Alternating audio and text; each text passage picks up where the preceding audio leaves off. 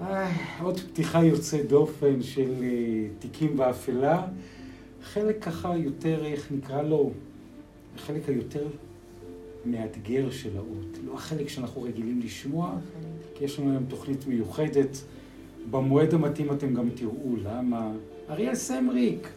נתנאל, באמת, כמו שהתחלת ואמרת, פודקאסט פשע אמיתי. כל שבוע אנחנו נפגשים, חוקרים, מוצאים מידע ומביאים אותו לשיחה בינינו, אה, ומקליטים, מצלמים, ו... בהחלט. כן, מדברים. לגמרי. אז אה, על מה אנחנו הולכים לדבר הפעם, אריאל סמריק? עוד אנקדוטה בכללי על אה, התנהלות הפרק. אנחנו לא מדברים על שום דבר לפני, ככה שגם לכם וגם למי ששומע את השיחה, אבי או אני, שאורגין כל שבוע, מופתע, לגמרי. מופתעים לגמרי, זועמים. כועסים. אבל כבר תכף, 90 פרקים שאנחנו מבלים. בדרך הזאת, לא פחות. אז היום באמת אני אה, בחרתי את הנושא, חקרתי, מצאתי והבאתי את גרם פרדריק יאנג, ו... בווליום גבוה, איך קוראים לו? כמו שחבריו קראו לו, מרעיל כוס התה, בתרגום חופשי. מרעיל כוס התה. איך קוראים לו? קוראים לו גרם יאנג. כן. אה, הוא נולד בצפון לונדון בספטמבר של אה, 70 ו... של 47, מחילה. 1947. וואו, הסאונד שלו, הסאונד סליחה, בשיא שלו. עולה, עולה תוך כדי נכון. השיא שלו. אבל אנחנו נדבר בקול רם ונתגבר על הסאונד, כי יש לנו מטרה גדולה, מטרה נעלה, והמטרה היא לקחת מרעיל כוס תה. כוס התה ולא לשתות ממנה כי... גרם פרדריק יאנג. אה, כמעט שלושה חודשים לאחר מכן, לאחר שנולד, אה, אימא שלו נפטרה מדלקת ריאות. וכמה שנים אחרי זה האבא ניסה שוב. ניסה למי? אשתו השנייה. אוקיי. והנה. עוד נכנס למוזיקת בפעם נראה לי ראשונה שאנחנו נותנים לה עוד פתיחה פשוט לרוץ. כי זו תוכנית שמכבדת את אותותיה. נכון? ואמרנו, הוא שנים מלווה אותנו מלמטה, בוא ניתן לו לדרוס לנו את המילים ונכבד אותו בחזרה. אוקיי, נשנש את המילים. קדימה. והסיפור שקרה כך קרה. אז אחרי, אה, באמת, נולד ב-47, הוא, הוא היה נער ותלמיד ממש אה, מצטיין, חכם, והמקצוע שתיארו שהכי אהב היה כימיה. כימיה. כן. אוקיי. ובאופן ספציפי מצא עניין ברעלים. Hmm, פחות. ב-1961 הוא החל לקנות חומרים כמו סוג של הפרח אה, דיגיטליס. הפרח דיגיטליס? כן. אמרת הוא- את זה בידענות, כאילו ששמעת קודם על הפרח כאילו, לא. שמעתי עליו קודם, אבל באופן, תקשיב, בגלל שלא שמעתי עליו קודם, טיפה חיפשתי אה, מקורות על הפרח. זה סוג של אה, גבעול שעליו אה, יש אה, המון פרחים, לרוב סגולים, ורודים, לבנים או צהובים. כן. טיפה מאורכים, שמאוד דומים אה, לסוג של נרתיק קטן, שנפתחים עם עלים בקצה. פרח יפה. אבל מי שמנשנש אותו זוכה, מתוך אה, באמת אה, 20 זנים של הפרח, אלו שקנה היו רעילים. רעילים. רעילים? בנוסף לפרח, קנה אה, אנטימון, שזה יסוד כימי שחלק מהתרכובות שלו באמת רעילות. אה, כל זה נקנה בטענה שזה נדרש לפרויקט בית ספרי. בן כמה הוא היה בדיוק? אה, 47, אה, 61 פחות 47, חישוב מהיר. 61 פחות 47, 47 ועוד 10, 57, 57 ו-61, 14. אני רק? רוצה לעשות עוד, אם אפשר, משהו קטן. לסדר את המיקרופון? כן. יש לנו פה המון מיקרופונים, והיום אנחנו... חלק מה... אולפן המתחדש. כן, מה שארגנו פה זה פיתחנו את האולפן, הוספנו כמה מצלמות, זוויות, ועם זה מיקרופונים. מיקרופונים, שדורשים שניים, סידור. בדיוק. הנה, מסודרים, לכיוון הפה. אני שנים הייתי מקליט מהפופיק, זה פחות עבד, אם כי זה השפיע על הפופיק, אבל עכשיו אנחנו loud and clear. בן 14 קונה רעל. כיף, כיף, כיף, והכל כמו שאמר לניסוי של בית הספר. למי הוא אמר את זה? לא מוכרים כי ילד שקונה חומרים רעילים, לא הורים, שמה אתה עושה כל הזמן ניסויים בחדר, מה, מה אתה רושם שם? הבנתי. זה לא, לא בית ספר, כמובן. אה, גרם היה מכניס במינונים שונים את התערובות הרעילות לאוכל של משפחתו, ובמעקב הדוק הדוק מצידו לגבי השפעות הרעל עליהם. הוא היה רושם כל תגובה שלהם, ובמשך באמת תקופה מאוד ארוכה היה מכניס חלק מהדברים לתוך האוכל שלהם. לא במינון שיהרוג אותם במקום, אבל מספיק. אה, כתוצאה מהרעלה ממושכת, אמו החורגת נפטרה, ואביו נכנס לבית החולים. בית החולים. זה היה כעבור אה, באמת חודשים של מינונים קטנים של רעל. אם זה פרח ואם זה תרכובת. אמ, דודה של גריר, וואו, המוזיקה באמת נראה לי זה מוטיב שמאוד מלווה אותנו עכשיו. את אה, רוצה שאני טיפה אנמיך? נראה לי שזה יעזור. אז את ממשיכה לספר. הפסקה עם ה... עוד פתיחה. רגע נראה לי באמת להתמקד ב... בסיפור ופחות במוזיקה. כן. לא, אבל זה היה נחמד שזה ליווה. ממש. לא נראה לי אף פעם אני בעצמי שמעתי את זה בלופים ככה. עד ה- עד מה שנקרא, עד הדקה האחרונה. נכון. בחרנו טוב, בחרנו אחלה פתיחה. אז בחזרה לסיפור, דודה של גרם החלה לחשוד במעורבות שלו במצב הרפואי המתדרדר של בני המשפחה. כי היא הכירה את האחיין שלה, ידעה שהוא מעניין אותו ההתעסקות בכימיה, הרעלנים ומה שביניהם. וכשהוא ראה את המשפחה שלה מקבלת תגובות של הידרדרות במצב הבריאותי, אולי נורה אדומה נדלקת. כנראה שהנורה באמת סנוורה אותה, ככה שהיא פתחה בחקירה. וב-23 במאי של 1962 אה, נעצר ונחקר. באותו יום הוא הודה, הודה בהרעלת משפחתו. הוא נחקר, הודה, ובהמלצת השופט נשלח לבית חולים פסיכיאטרי ל-15 שנים תחת פיקוח מזכיר המדינה לביטחון פנים בבריטניה. והוא הודה? כן, אני הרעלתי את uh, המשפחה. ומה היו בסוף כל מה שקרה למשפחה? במה זה הסתכם? אבא עדיין חי, האמא החור- החורגת נפטרה, אבל בגלל... אה, תשישות. לא, הרעלה ממושכת. זאת אומרת, אבל- מרעיל אותם קצת בתה ועוד קצת בתה ועוד קצת עוד. קצת ועוד קצת, ורושם הכל. היה לו ממש מחברת שבה הוא תיעד את הכל. וואו. נכון. אה, לא נראה לי, ממה שהבנתי, לא האשימו אותה ספציפית על ההרג שלה, כן. בגלל שהגופה שלה נשרפה, שרפו את הגופה. ככה שלא יכלו באמת להוכיח את החומרים שבהם השתמש. אז לא יכלו להצביע על זה, אבל הוא כן הודה בהרעלה של המשפחה. מדהים. נכון. מה היה הסיבה שהוא עושה את כל האירוע הזה?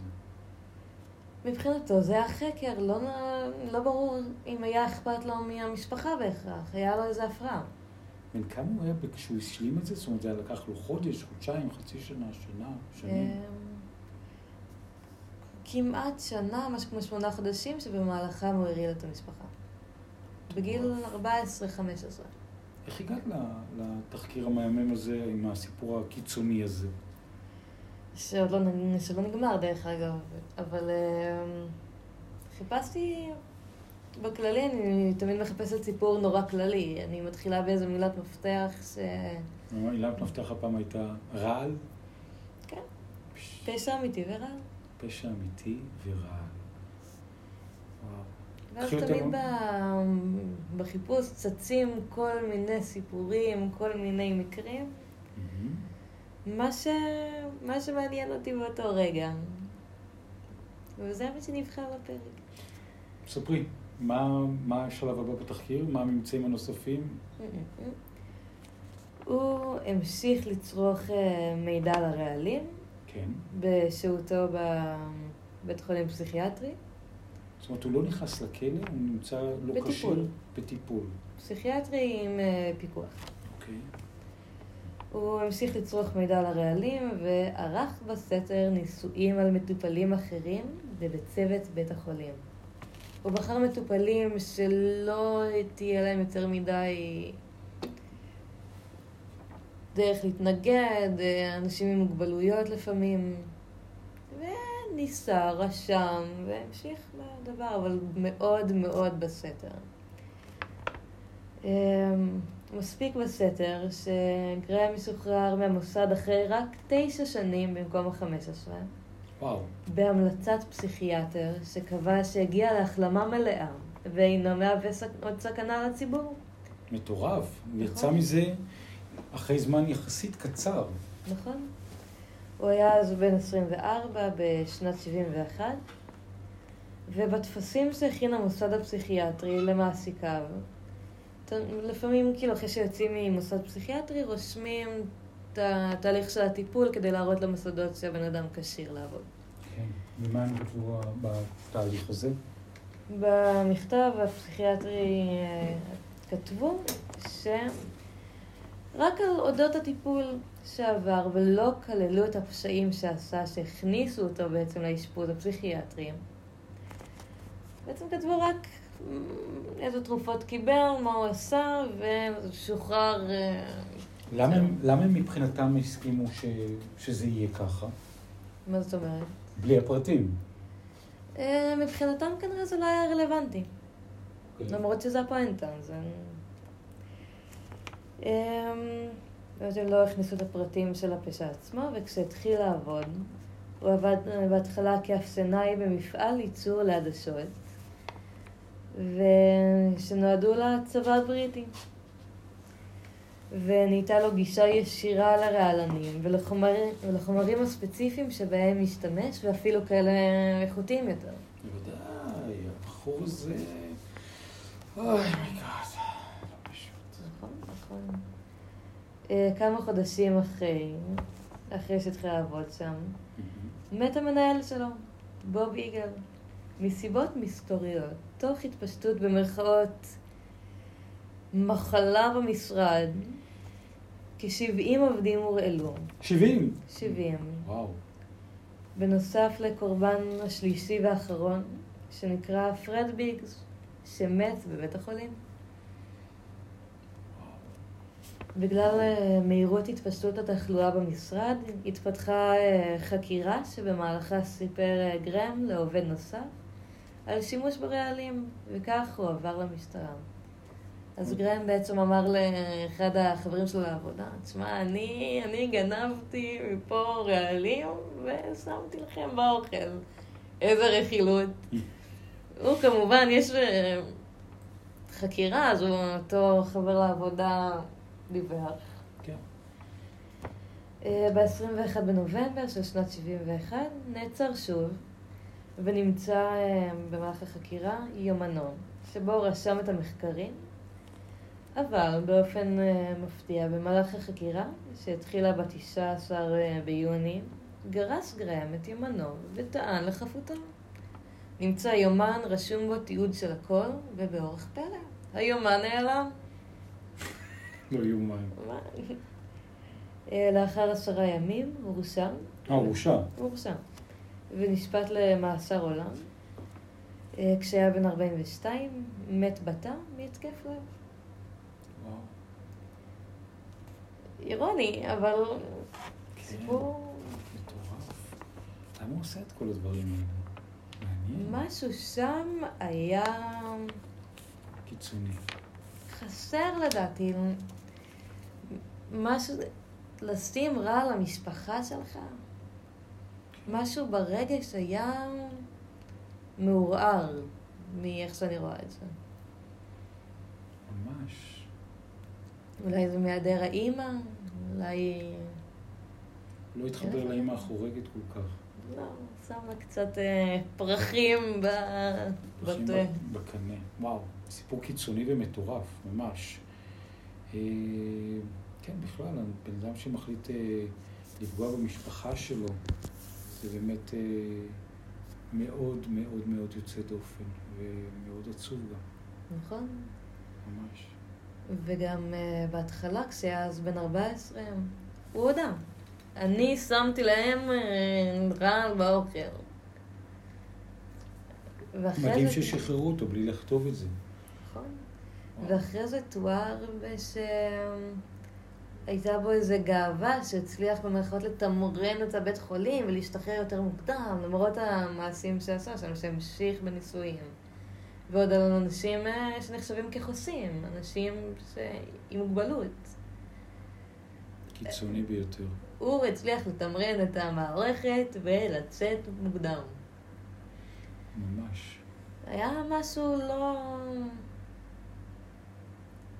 כאילו, שאנשים שהיו אמורים לזהות את הדבר, אנשים בבית חולים או פסיכיאטרי שאמורים לזהות שהוא לא... במרכאות תקין, שמשהו לא בסדר, לא זיהו, ועוד שחררו אותו מוקדם. זה נראה לי, זה סימן לאיזה פשלה שיצאה משליטה, רוצה להגיד. ממש. שזה לא, אני לא רוצה להגיד שזה אחריות הבית חולים למה שהוא עשה אחרי שהוא, שהוא השתחרר, אבל זה כן אחריותם לזהות ולטפל. ממש, וגם אחר כך שקיבלו אותו לעבוד, גם כן הוא עבר את כל המסננים ומסננות, ו... ובעצם... גם מתמונות שלו נראה אדם חכם, מסודר, נועה. יש לך תמונה ככה, איזה בשלוף כזה? בשלוף. לא, אבל uh, זה נראה לי זמן טוב להגיד שאתם יכולים למצוא אותנו באינסטגרם. ואז נעלה שם תמונות. נכון, ובקבוצות הפייסבוק, שם עולים כישורים, תמונות, פרטים וכל מה שבנאים. היה לו משפחה לפני שהוא נכנס לכלא? הוא היה לו אישה, ילדים, משהו? לא... אה, משפחה פרטית לא, גרעינית לא. היה לו את, המשפ... את האבא שנשאר בחיים. חולה אפרופו, אבל חי. זה תחושת כישלון זאת שהילד שלך, אמנם זה לא אתה, אבל שהילד שלך אה, מבצע כאלה מעשים שוב ושוב, וזה לא עוצר, והרג את אשתו. מבחינת האבא, שתי אנשים שלא מתו. ממש. זה גם טרגדיה בפני עצמה. בהחלט שכן. אריאל סמריק, הבאת אה, נושא מדהים. נכון, יש לך משהו, אנקדוטה, מחשבה על הנושא? כן, אני חושב שככה זה עשה לי אסוציאציה, כשהתארחנו בתוכנית אה, שהזמינו אותנו להתארח בכבלים, טלוויזיה קהילתית, mm. ועלה שם סיפור שאמרנו שעוד נפתח אותו, ואנחנו עכשיו בשיחה עם מרואיין אפשרי, שהתארח אצלנו בפודקאסט, שהיה קצין משטרה שהיה באותו לילה, של בחור בירושלים, לפני כמה עשרות שנים, ב- לא באמצעות רעל, אבל כן באמצעות כלי נשק, רובה, ירה ופצע והרג את בני המשפחה שלו. וחיסל אותם. את האבא, את האימא, חיות, בירושלים. ו... ובאמת המקום הזה שבן אדם נהיה כל כך אפאתי לבני המשפחה שלו, שהורג אותם ומחסל אותם. את בזמנו הבאת את התחקיר עם האחים מננדס. נכון. שם, בעדויות שהבאת בבית משפט, אז יש את המקום הזה של... אה, שהאבא התעלל בהם, באחים, לפחות לפי עדויה, נכון. לפי עדויות שלהם. עדויה? זה משפט יפה, עדויה. לפי עדויה שלהם, ו... ופגע בהם, התעלל נכון. בהם. ו... מצאו איזה סיבה להתפרצות. זה היגיון פנימי, לא שזה מצדיק משהו, אבל היה היגיון פנימי סביב זה. ופה, במקרה הזה, אתה אומר, וואו, הרעיל את המשפחה, הרעיל את הקולגות העובדים, אתה אומר, למה? ממש למה? שאלה. נכון. לא סתם אה, סיפור של פשע ורעל קפץ לך ככה בתוך התחקיר המעולה הזה. ברשת האינטרנט, אריאל סמריק, אני חושב שעת אה, שאנחנו נוכל לסיים, והפעם, כי נתנו אות כל כך כל כך דרמטי בהתחלה וארוך, אנחנו נסיים עם חומר למחשבה. וזה רגע של שקט דווקא, בלי הערות. בכל דממה דקה. לקחנו רגע. בדיוק, אנחנו ניפגש בשבוע הבא. תודה לך שהקשבת. תודה לך שהבאת את החומר המטלטל הזה. ותודה לכם אני- שאתם מקשיבים. כן, אני רוצה לקחת לגימה מכוס המים, ואני שואל את עצמי, אריאל, את מזגת את המים האלה, ואני אומר... אתה מזקת אותם, אני בטוח שפכתי אותם על השולחן. אה, כל השלולית הזאת זה... זה אני. הבנתי, אז נעשה הרמת כוסית כדי לנקות קצת ולתאר אווירה. ואנחנו פה, תיקים באפלה, פודקאסט פשע אמיתי, בכל פלטפורמות ההסכתים האהובות אליכם. אנחנו כבר במספר ארבע ספרתי של אנשים שמורידים, מקליקים, ואנחנו נשמח לתגובות טובות, לדירוגים נכון. טובים ולהצעות שלכם בכל אשר תפנו. תודה לכם.